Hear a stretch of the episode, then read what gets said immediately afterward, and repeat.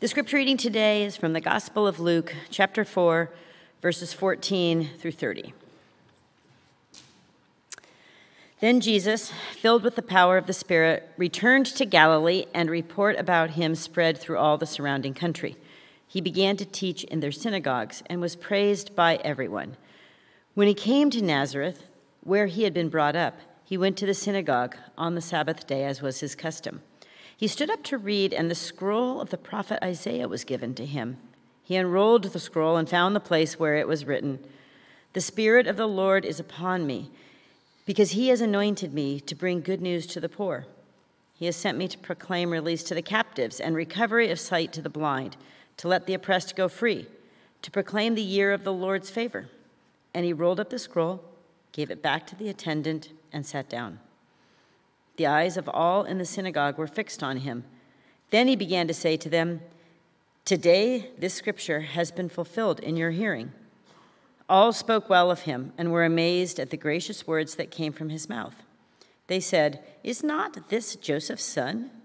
He said to them, Doubtless you will quote to me this proverb Doctor, cure yourself. And you will say, Do here also in your hometown the things that we have heard you did at Capernaum. And he said to them, Truly I tell you, no prophet is accepted in the prophet's hometown. But the truth is, there were many widows in Israel at, in the time of Elijah, when the heaven was shut up three years and six months, and there was a severe famine over all the land. Yet Elijah was sent to none of them except to a widow at Zarephath in Sidon. There were also many lepers in Israel in the time of the prophet Elisha, and none of them was clean, cleansed except Naaman the Syrian. When they heard this, all in the synagogue were filled with rage. They got up, drove him out of the town, and led him to the brow of the hill on which their town was built, so that they might hurl him off the cliff. But he passed through the midst of them and went on his way. The word of the Lord. Take a moment now for silent reflection.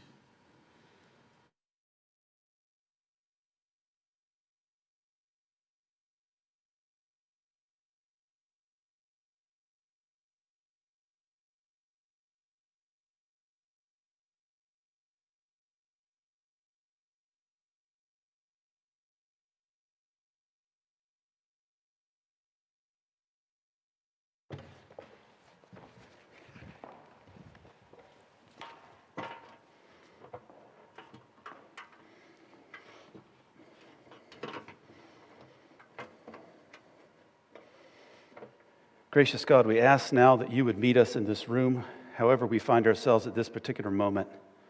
Whether we're shocked today to find ourselves in a church or to listen to one online, whether we just happened upon this service as we are scrolling Facebook, whether we come in here today in this room depressed or anxious, or perhaps we're just become sleepy in our relationship with you, whatever the case may be, help us to know that you have arranged this moment.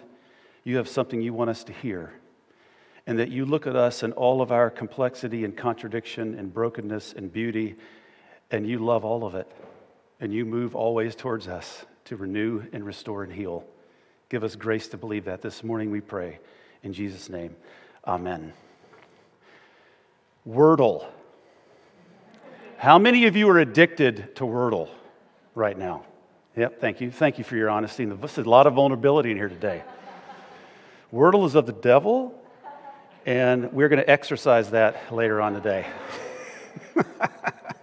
I know you love it. I can't stand it. I hate it. You know why I hate it? It's not very good at it. I mean, there's just something about it that just doesn't fit me. And I found my way through school all the time like that. You know, I just was an okay student, math in particularly. I took Calculus 3, Calculus 1 once, Calculus 1 twice, Calculus one three times. And it was on the third time that I realized that it wasn't all my fault. It was not all my fault. And here's how I know that is because I got my amazing sister, Susie Wilson, who's now tuning in right now from Gatlinburg. Hi, Susie. Tennessee. Uh, she was a calculus teacher. And so I finally took calculus at a, at a community college, and she was my tutor, and I made a B. plus. Hello. Thank you. Thank you. As we close in prayer. Uh, yeah, so I mean, in, I remember she said this to me. She said, You know, the te- here's what's going on. It's, it's not a matter of, of how, it's not a matter of just like how you're, whether you could do this or not. It's a matter of how it's taught to you. She says, You're smart. You actually can do this. You're just asking different questions than other people are. But once you get it, you get it. Yes. For just a moment, I was good at math because I had the right teacher. Teachers are powerful. I think we all would say right now that teachers are heroic. Yes, hello, teachers in our congregation. Amazing. Yes, Christy Chu, Ann Niffler, others I can't think of the top of my head, but I know there's a lot of them out there. And that, yes, they are heroic, but they're incredibly powerful. I guarantee you, you can probably come up with a teacher or two that changed your life. That you remember, like, okay, now that that, that person really made a huge difference in my life. We're here today to talk about Jesus as a teacher. In this series about experiencing Jesus, and today is about teacher. Last week was friend, this week is teacher. In John chapter 13, Jesus says, You call me teacher, and that is what I am. In fact, it's the thing that was Jesus was always called the most was teacher, rabbi. This was how he was always the most frequent designation of Jesus is teacher. I love that the, when he says that you're, I'm a teacher, and that's, that is what I am in John chapter 13, it's in the context of Jesus washing the disciples' feet and giving them the command to love, which makes me think that for Jesus, teaching and love always go together. And I like it that we're looking at teacher, friend, and teacher first before we get to the heavier things of Savior and Lord, because teacher and friend are the proper foundation for us to think about how we understand Jesus as Savior and Lord. Very important. Because how we understand Jesus as Savior and Lord needs to be, has to be informed by Jesus' teaching. Otherwise, Jesus gets co opted to be the Savior and Lord of my vision. Hello. Of my politics, of my understandings of justice instead of being informed by the teachings of Jesus. Which led Rich Villodas, a friend of mine who's a pastor in Queens, who said one of the biggest obstacles to Christian witness in the U.S. is not a worldly secularism as we often think of it, but a Christian secularism which is uncritically shaped not by the teachings of Jesus, but by the flag, the gun, and the dollar in the name of Jesus. Hmm. And that is what's called a colonized understanding of Christianity that uses faith to acquire power, to take, instead of crafting lives of sacrificial love. Mm, I think that is the tragedy in many ways of American Christian discipleship. So, what did Jesus teach? Let's talk a little bit about that. We're going to talk about the message, we're going to talk about a method that he taught us, and then lastly, what I'm calling, just for the sake of alliteration, because it's not a real sermon without some alliteration, the manner of, his, of what he taught us. First, the message that he taught. And the, what we're doing here with this reading that we saw today, where Jesus somehow gets thrown off the cliff, was his first sermon, his inaugural address. So as I thought about looking at Jesus as teacher, it seemed good to go, well, let's go look at his first sermon. Because there he really lays it out, his manifesto of sorts. I remember my first sermon. I didn't get thrown off a cliff, but for about 40 minutes, I stood up there as a 20 year old and told Lakeside Baptist Church they were all greedy and uh, they were all just, you know, horrible people. And um, yeah, it was a real great experience for those that day. The worship leader was a guy named Ray Burwald, and he got up in the pulpit after I'd preached and he said, Thank you, Freddie. They all called me Freddie. Thank you, Freddie. That was, and you've heard me use this illustration, some of you, interesting. And now, what's going to happen every time I've used that illustration, um, somebody's going to come out today and they're going to come to me and say, Hey, thanks for the sermon. That was interesting. So I'm just going to save you that ahead of time. I know it's on the way. But Jesus' first sermon was a doozy. It was a doozy. Um, you know, I love that part about it. He almost gets thrown off the cliff, and then it just says that Jesus walks through the midst of them. That's just amazing. Just think about that. I don't even know what that means and how that happened, but it seems pretty awesome. And in Jesus' first sermon, he announces God's jubilee of liberation, God's pardoning, God's amnesty, that good news to the poor, obviously for Jesus, if it wasn't good news to the poor, it wasn't good news. We could say if it's not good news for everybody, it's not good news. It's not so we'd liberate the captives. uh, you know, big point, though, that I want to show, to you, show you in this is what Jesus left out. He gets up, he unrolls the scroll, okay, that's normal. Turns to Isaiah 61, okay, that's what people do here, that's normal. And when he reads it, he stops and leaves off the very end of Isaiah 61 2. It'd be a little bit like us singing the Star Spangled Banner or national anthem, whatever it's called, and at the end of it, you know, the land of the free. And the next part's in the home of the brave, but you just stop and just walk off. Everybody would go, You, you, you didn't finish it. That's how they felt when Jesus um, quoted Isaiah 61 2 and said, To proclaim the year of the Lord's favor, and what they were waiting on, the next sentence, and the day of vengeance of our God. But Jesus edits that out. He edits that out. Hmm. He stops mid sentence and rolls up the scroll. And as we can see from the rest of the, of the passage, Jesus goes on to irritate more and more as he uses examples of how God brought his love and justice and kindness to those who were not Jewish, to a Syrian, to others. His first message was far more inclusive than his audience was ready to hear. And I've stood at the place where it's supposedly where they were going to throw him off the cliff in Nazareth, and I can tell you, if that's the place, you don't survive that throw, that fall. It's jagged rock. And then Jesus passes through the midst of them. And Jesus very, very clearly is saying there is no room for a violent, vengeful Messiah, a revenge filled Messiah. No room for a, a one who's going to come in with violence like a King David or Judah the Hammer, Judas Maccabeus to come in and, and crush the Romans and their military occupation. The God revealed in Jesus is a God of radical mercy to all. And I would warn you that if you demand a God of vengeance and re- revenge, Jesus might just pass through your midst as well, and you will miss him altogether. Who needs your mercy today? Who has extended you mercy over the course of your life? You know how it changed your life when you, ex- you experienced that. How might you now say, you know what? I'm going to extend that to others? Who is it in your life right now that needs it? Jesus leads with mercy, and as we do the same, we can develop gentle souls, perhaps, in this violent world.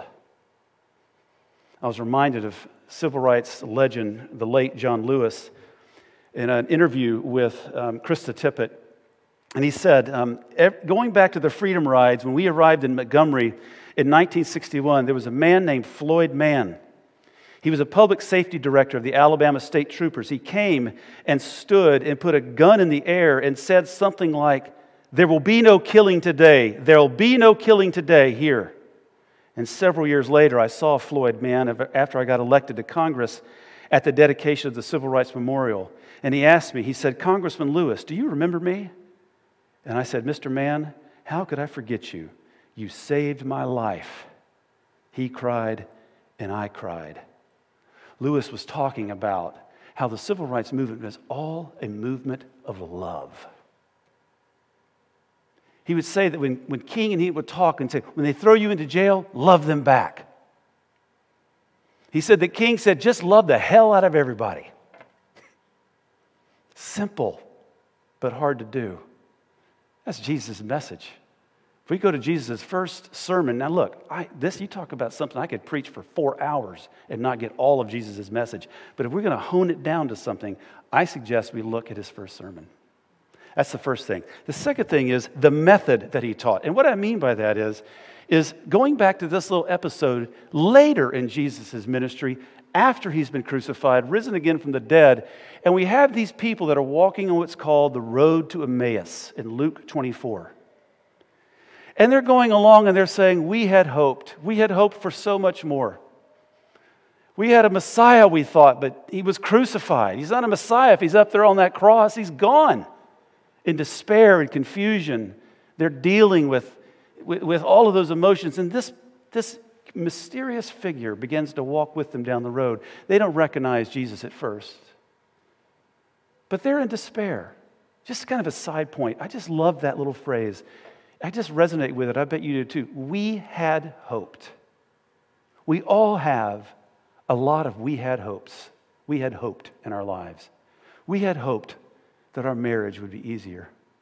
We had hoped that the tumor would be benign. We had hoped that, that my career would just have been this. We had hoped that this freaking pandemic would have been over by now. We had hoped. It's the first time I've ever used the word frickin' in a sermon, just so you know. We had hoped.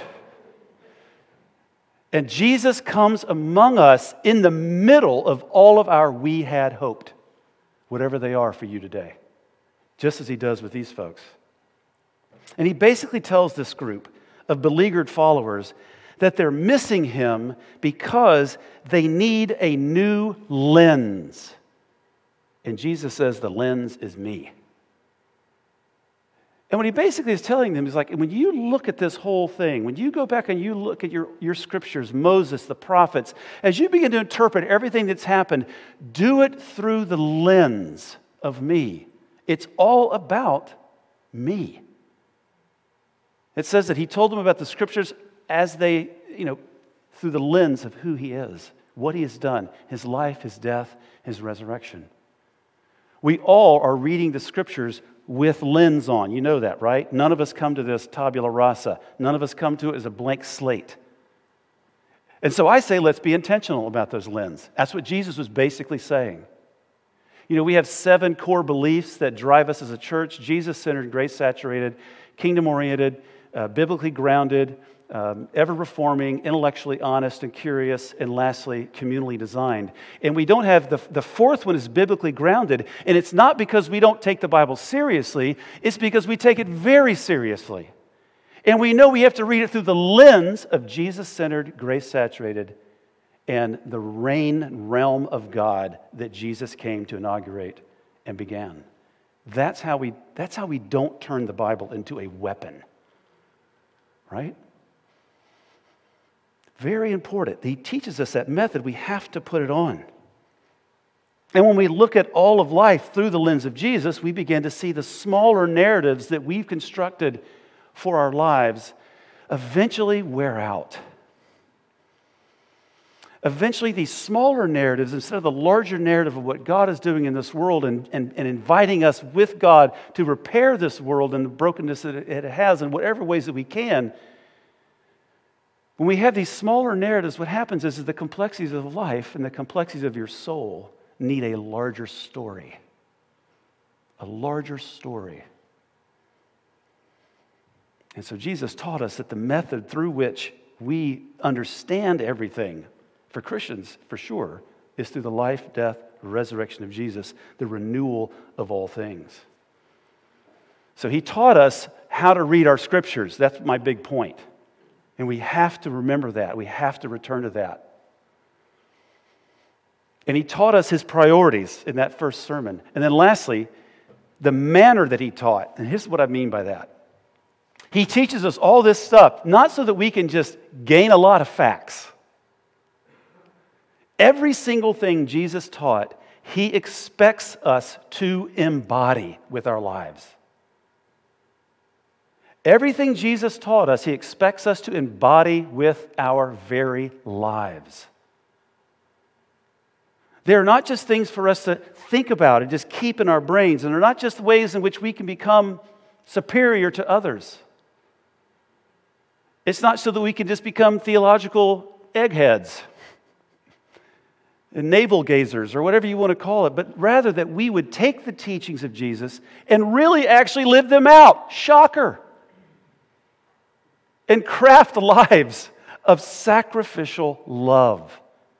To read things like the Sermon on the Mount and go, wow, that's challenging. I got to figure out how to actually live it out. What does it mean for me to turn the other cheek? What does it mean for me to love my enemies? What does it mean for me to go the extra mile? What does it mean for me to develop a life of prayer that's not showy and ostentatious, but rather quiet and often private? What does it mean for me to have an authentic daily spirituality, to embody the values of Jesus. You know, it was uh, Dwight Schrute, also known as Rainn Wilson, who said, The metamorphosis of Jesus Christ from a humble servant of the abject poor to a symbol that stands for gun rights, prosperity theology, anti science, limited government that neglects the destitute, and fierce nationalism is truly the strangest transformation in human history. Friends, I just want to tell you this is what it looks like when we are way more interested in worshiping Jesus than following Jesus. What do you think Jesus said more? Worship me or follow me? I think you know the answer. Definitely let's worship Jesus. Don't get me wrong. Carl, we're still good with that. But Jesus invites us to follow, to take on his act, take seriously his crazy ideas that aren't very practical that surely can't work. But yet, Jesus invites us into that life to take on his priorities. I mean, let's just return to his first sermon. What are those priorities? What does looking like following Jesus look like? It's good news for the poor, it's release of the captives, it's recovery of sight to the blind. Do you want specifics on that? What would Jesus say today? Hmm. I found an old sermon by Nadia Bolz-Weber who asked that question of this text. And so I took that and I added on a bunch of stuff myself. And here's an idea or two about it. The Spirit of the Lord is upon me because He has anointed me to bring good news to the poor, to bring gifts of fine wine and rich food to those who exist only on McDonald's and Funyuns because it's the only food in walking distance from their decrepit neighborhoods. The Spirit of the Lord has anointed me to forgive all your student loans. Hello to bring living water to the people of Flint, Michigan, and whatever else clean water is needed. To tell the bank janitors that the CEO has distributed all their own pay raises and bonuses and stock options to them. To dismantle our systems of profits at the expense of people, to allow no one to go bankrupt over getting sick when there is plenty to go around, to endow us with a sense of worth that has nothing to do with bank accounts and status, because the Spirit of the Lord has anointed me to bring good news to the poor. The Spirit of the Lord has sent me to proclaim release to the captives. To the captives. To free the addicts from the needle and the bottle and the laptop. To remove the feeling of worthlessness from the depressed. To bring rest to the sleep deprived, sleep deprived parents of babies.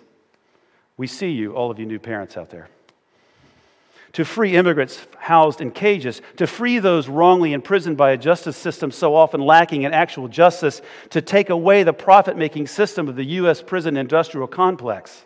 The United States has less than 5% of the world's population, but almost a quarter of the world's prisoners. We are literally warehousing people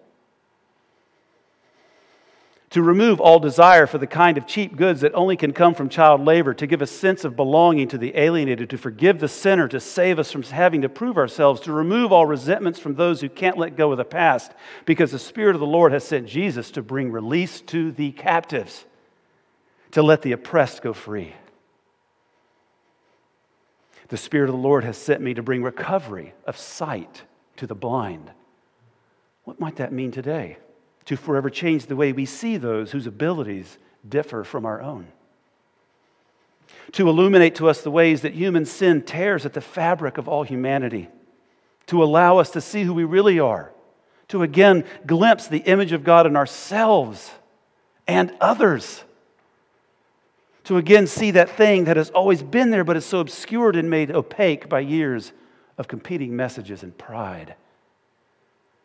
To give a glimpse of heaven in the here and now as we pray each week, on earth as it is in heaven. To show us that the kingdom, the reign of God is at hand, to show us what it looks like to love what God loves, to allow us to see ourselves as God sees us, so that we may see how there is really no longer a them, there's only an us. because the Spirit of the Lord has sent Jesus to bring recovery of sight to the blind. And I would say the Spirit of the Lord has sent you, the body of Christ, to do that now. And that's what I mean. That's a really important part. Now. Because you knew when Jesus started that sermon, do you know what he said? Today. This is fulfilled in your hearing. Not soon, not down the line, today. So Jesus is incredibly challenging as a teacher, irritating even to some degree, upsetting, discomforting. If I preach a sermon on Jesus as teacher and I don't say these things, you should leave this church. Because the teaching of Jesus comes to transform the world through his body, the church. Today, he says, the invitation isn't into this sacrificial love for all. One of my favorite poets says this it's this one line What could you do today that your future self would thank you for?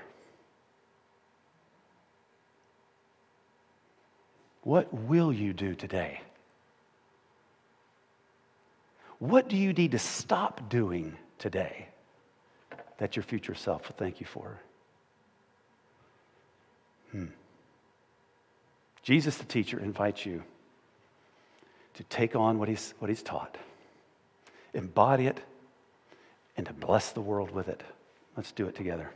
Let's pray. Gracious God, give us grace. We pray to take up our cross and follow you. That's what you asked us to do. Help us to follow your teachings. And help us to know that we will fail. We know we'll fail. We fail all the time. And you're right there always with grace and mercy always to pick us up. Three steps forward, two steps back. That's the nature of our experience. And so we are so grateful that you challenge us so deeply and love us so fully. We pray this in Jesus' name. Amen.